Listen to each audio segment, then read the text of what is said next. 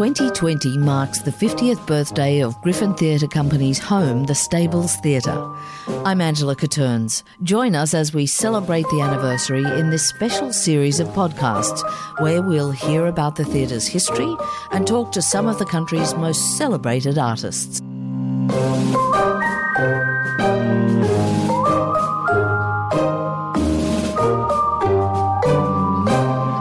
This episode, we meet some of the children of the stables Hilary Bell, playwright, Lucy Bell, actor, and Sacha Horler, actor. Welcome to our 50th anniversary podcast. Hello. Fabulous to have you here.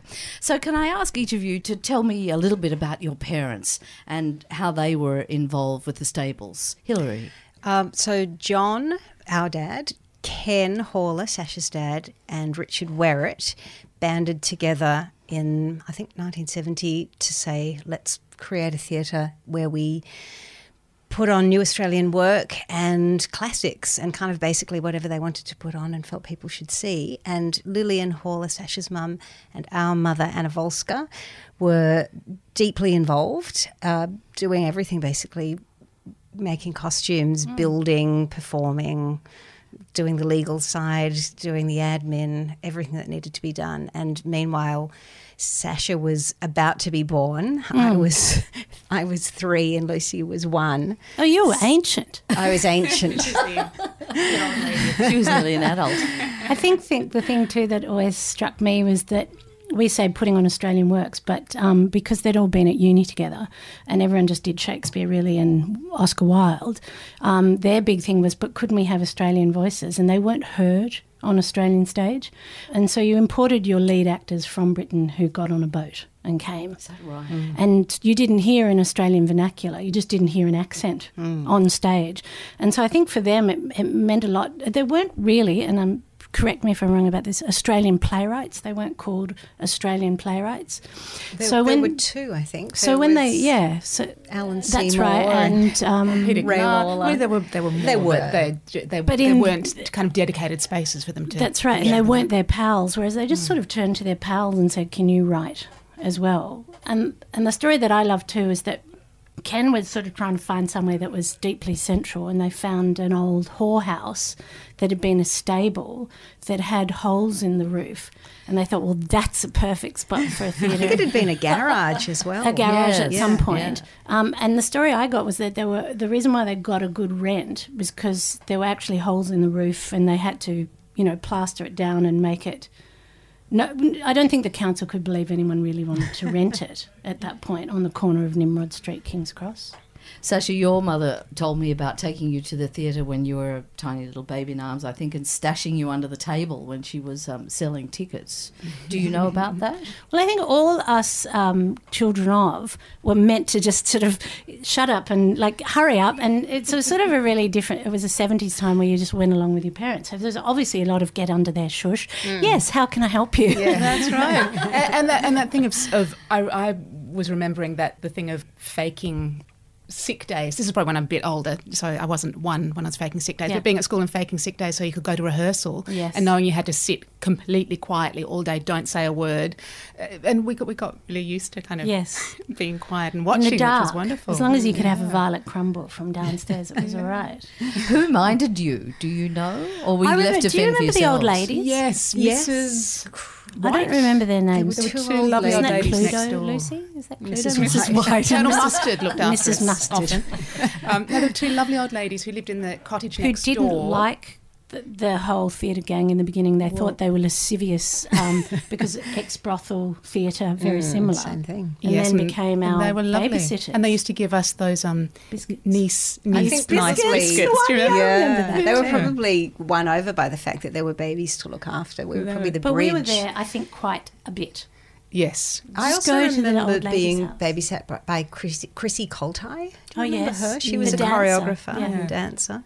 Just back to your thing about what Mum said, is they like to um, always say that I was in a basket underneath box office. Yeah.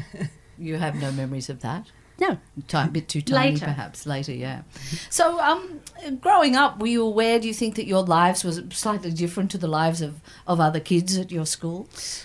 There's that story. Lisa, do you remember when Dylan and I? Um, so the girls were always the Bells were always a year or two ahead of me, but I was always following from high school to. We were at the same primary the school, the same high primary school. same everything. Yeah. Um, and I remember being at Glenmore Road Public when Mr. Monarchs did his, you know, welcome back everyone, and Dylan and I, as So proper theatre children, Dylan Dylan was is- Jackie so Weaver's Jackie son. Weaver's son, clapped. At the end, marvellous. We thought, well, isn't that a good way to start the day? A speech. We know what that's all about. And I remember one or both of you ran up and went, "It's not a. That's No no, clapping. No clapping. don't applaud." And I was like, "Don't be ridiculous." The man stood up in front of a crowd. He made a performance. Yeah, so I think we were quite different. yes. I, But I, I- don't think we were aware of it. Um, No, I see No, that now. no. and now I think it was not until our mother was on um, the restless uh, what- years. The Restless Years, that's right, and that really impressed people at school. But theatre was kind of a bridge too far. Although I think there's, there's a story, Hilary, about being picked up by your mother after uh, I think you'd had a fight that day with I a boy at did. school. A boy kicked me, or maybe I kicked him, and I came out blinded with tears. I would have been, well, it must have been about 1971, I think, because it was Hamlet.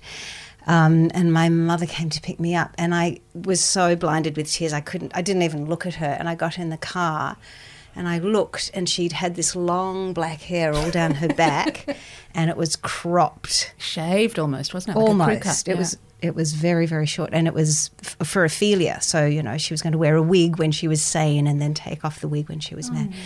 And it was enough to shock me out of my tears. I remember that very clearly. And I I do remember the name of the boy you who an- kicked me, Miles. Oh, oh I remember. Just in case you're out there. Mm. Yes. You're still there, Did you Miles. get in trouble though? You say, Lucy, you were very mm. quiet in the auditorium. I had a terrible stage whisper. I don't know if I've improved on it, um, because I would always go, "Oh look, someone's standing in the wings." While you were watching the show. Yeah, and people go, Sacha, they can hear you. And I remember getting in trouble oh. for being front and centre downstage Nimrod in the small theatre when Henry Szeps was doing a show and he had some stupid joke about a banana and a sporran. And I said, What's that? What's a banana in the sporran? And he was furious at me afterwards. And I thought, Oh, did I get the joke? So did I get the laugh? And he didn't get it. But I wasn't very good. Very quiet. I remember being, I remember being very, very quiet and, you know, being sort of proud of myself of how quiet I could be, how focused I could be, and then going to the theatre with school audiences later on and just being so horrified and embarrassed that the kids were making vocal. noises and just thinking, where are your manners? They didn't know how to behave no, in the theatre. absolutely. Really? Do you think it was a, a privilege being allowed to hang around the theatre during rehearsals and performances? Yes. Yeah, course. Yeah, absolutely. Amazing. I don't think we f- figured it was then, but certainly looking back, it absolutely Well, just was. not to. Um, it's only once you're looking in reflection backwards to realise you were having a sort of gypsy theatre life and that you thought it was normal to see people go in and out of character or put on a costume or um, be a different person in the foyer than in the show or have playwrights yell about things and you just. It was normal. Do you remember any specific rehearsals or, or productions from the days when you were At children Griffin, at the stables? At Griffin, I remember my mother being famous for um, getting more bums on seats, and she's famously known. Other people right. told me. Squish up. Yeah, move up, move up. There's more in there she have because a stick or a balloon? she just had her voice, darling. She didn't need one. Just metaphorical. She had a metaphorical stick. And then the other thing I suppose I remember so distinctly about that theatre was the pole Oh, yeah. Oh, yes, yes, yes. There was a big supporting beam. that was there for 10 Yeah, years at at least. least. Yeah. And all the actors had, and it was right in the middle of the sight line because the, It was the, at the entrance, wasn't Yeah. it? And um, it was a triangular stage, and the pole was right at the entrance for the actors. And so all the actors had to come up with creative pole acting. well, big, you know. um, Mm, how do we get around How do we act with it and use it? And I sort of missed it when it finally, they lifted the roof and moved it away, but it was very synonymous with that theatre, That space wasn't it was. How are they going to use the pole? Yeah, Yeah. yeah, yeah, yeah. Do you think it uh, broadened your mind growing up this way with this the association with this theatre? Yeah, I think it did. I mean, I think just the people that we met who were mostly, yeah, very liberal minded, very progressive. That I remember having a conversation with a friend of mine in year eight, so we would have been 13 or 14, and she didn't believe the village people were gay. How did you know? I didn't. know. And I said, and she she actually didn't know what gay was. She was Chinese, and she said we don't have gay people in China. So I thought, wow, imagine like where do I even begin to unpack this with the village people? Hmm. So I think things like that that we just absolutely took for granted from a very young age. And just being exposed to all those stories. I mean, we weren't allowed to see every play, um, but but I was. seeing- you saw everything. We you, did. No, I don't you even weren't. that- I remember the What bells. There were some things they weren't allowed to see. Yeah. Really? Well, there because was they that- were a bit too You risque. weren't allowed to see the Stoppard where um, she comes down nude on a moon. Yeah, I, we saw that. You snuck in, did you? Oh, I guess I did. I don't know. I don't think I saw that. But there was also the. I mean, we're not in a theatre. We we can say Macbeth. There was the the Manson Macbeth, which we didn't Oh, I don't know see. That was at the saw that. stables. You probably weren't. I was born. Yeah. and I was two. Yeah, yeah. No, I remember some things being too scary, or we would say, um, "Is it is it going to be boring?" And Oh, yeah. so there was that sort of call as well. if- Yeah. if, they didn't think we'd. And if you were Last. lucky, you struck up a good relationship with the bar staff. And certainly when we moved to Big Nimrod, I pretty much thought I was working in the bar at Nimrod because I had I was good at collecting glasses and. You know, just that whole, we had a whole party thing. Hmm. Our house was constantly, you know, famous for the big parties that happened. And so I sort of lived in this world that was quite nighttime. Although we all went to school, mm. we had days off when we needed to. But yeah, Did you play theatre as children? I think Absolutely, they did. Didn't you? yeah. I was too young. I remember Yeah. you guys had a troupe and me We- sort of we- looking from afar. Yeah, we had the Bob Theatre Company. Did with you? Kate and Lucy Blinko and Miranda Otto. Put That's on right. shows. And yeah, Dylan was roped into it. Kydrick Beecher was roped into it once. That's an and we would, um, and we actually, I mean, like like all children do, we did put on shows all the time. I remember you doing shows at our place where we would make everybody sit down and watch and, and Emily, costumes and, and, Robyn Nevin's daughter Emily, was part of and those. yeah, yeah, yeah, Yes. yeah. No, we did we did Yes. constantly put on shows whether they were at home or at At the the theatre. theatre. But we took them very seriously. So we Mm. did charge money and draw costume designs. stupid. Self Yeah. them? Yeah. Really? And we wrote songs. We, we couldn't play anything well, well enough, so all the songs are a cappella. But um, no, we took them very seriously and, I, and cried the night before opening because we thought they were going to be terrible. Did you? Yeah, Oh, nothing's changed. Nothing's changed. And so, of course, sometimes children rebel against their parents' professions and choose entirely different career paths. Did you ever have ambitions to work in some completely different industry, Lucy? Um, I do remember later on um, when I was in high school and sort of, you know, thinking. I mean, the, the, the thing with our parents is that because they were part of the actual theatre company, there was a, a stability which actually none of us have in our lives now. We're all freelance, mm. but I, but I do I do sort of remember thinking that that maybe I should try something a bit more normal at one stage. What And- might that have been? well, well, I, th- that was the thing that every, anything I considered that might be normal actually felt really exotic. So the idea of doing sort of architecture, I thought, well, that would be really out there if I tried that. Or um, what else did I think of? I sort of, you know, design things, and yeah, I thought about various various options, but um, it just seemed seemed to fall into suds as soon as I got to, to Yes. university. Yeah. And my and my parents were both lawyers, and so um, if and it split down the middle with the lawyers were saying, "Oh, you go and follow your parents into the law," and I'd say, "Well, I'd have to get those marks, wouldn't I?" So I was not going to do that. I think my parents just wanted me to go to some kind of university. That seemed very important to them. Mm-hmm. The fact that it ended up being NIDA was sufficient, as long as there were some essays written. Did you go to uni before NIDA, or you went I did straight a to year NIDA at Sydney? Yeah, at New South. Oh, New South. Ah. Yeah, but then I did plays at both Nuts and Suds because I was so desperate to be on stage 24 hours a day. And Hilary, did you did you have any uh, interest in I any other I did. I was very interested in animals, and I still am. And I considered becoming. I didn't want to be a vet because I wasn't interested in the science part, but I thought about being an animal conservationist. And I did year ten. I did work experience in an animal shelter, and it was the most depressing week of my hmm, life. oh, I- sad, it was yeah. yeah, it was just you know dogs yowling and cats crying, and it was really miserable. So I thought I, I want to write musicals.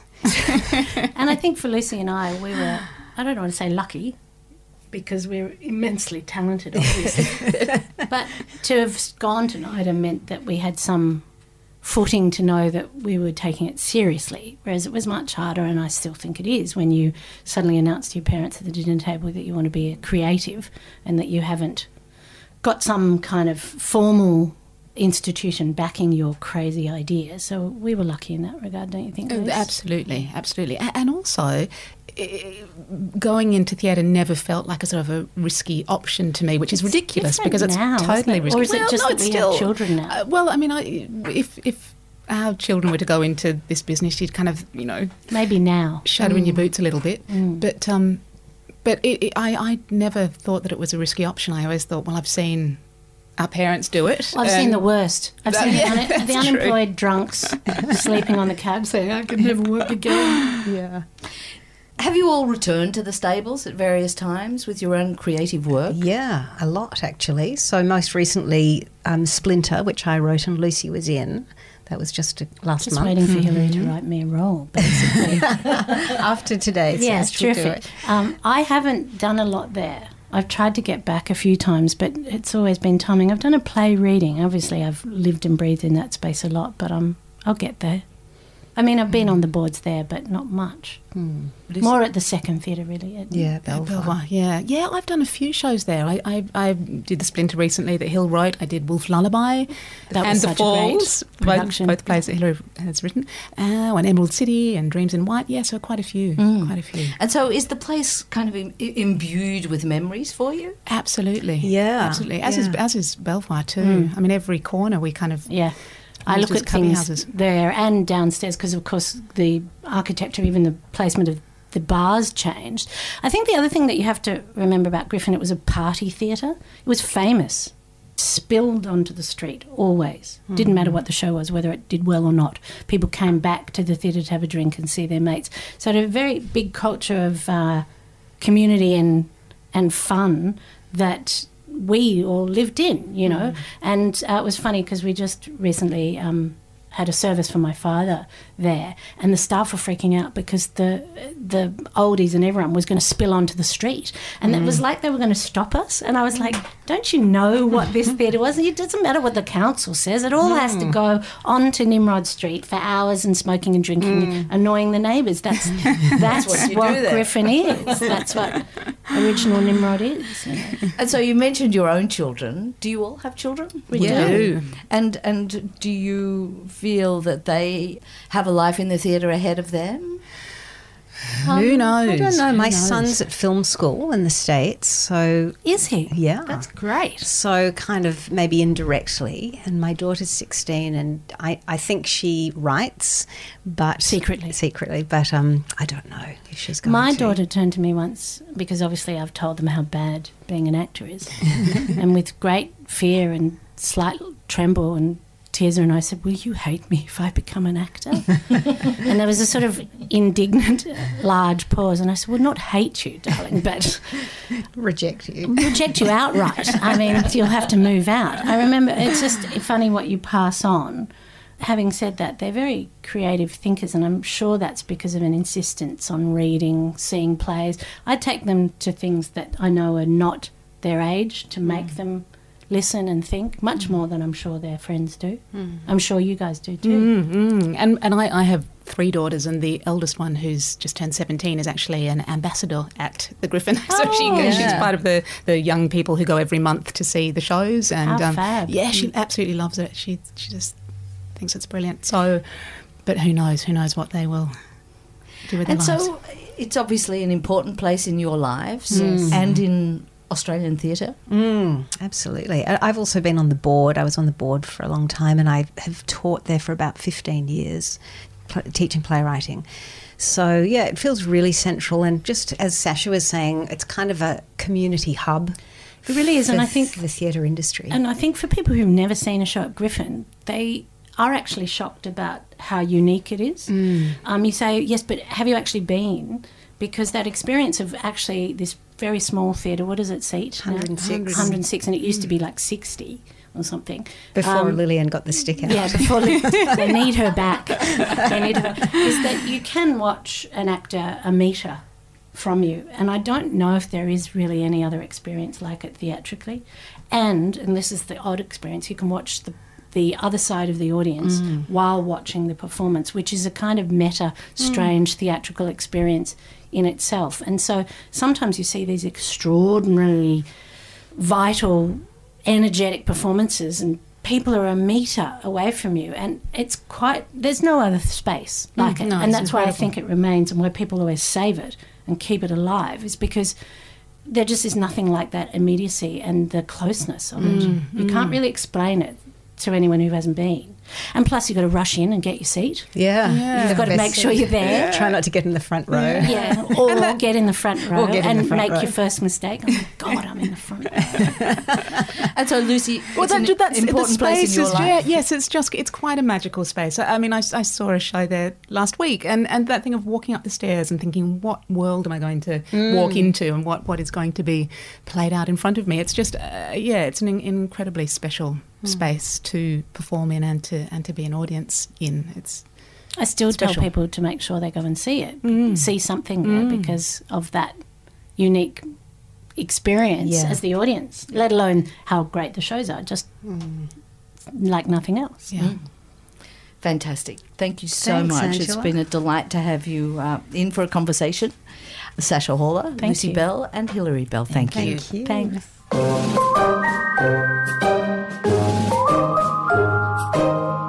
Thanks for listening to Griffin's special podcast series, where we're celebrating 50 years of the stables.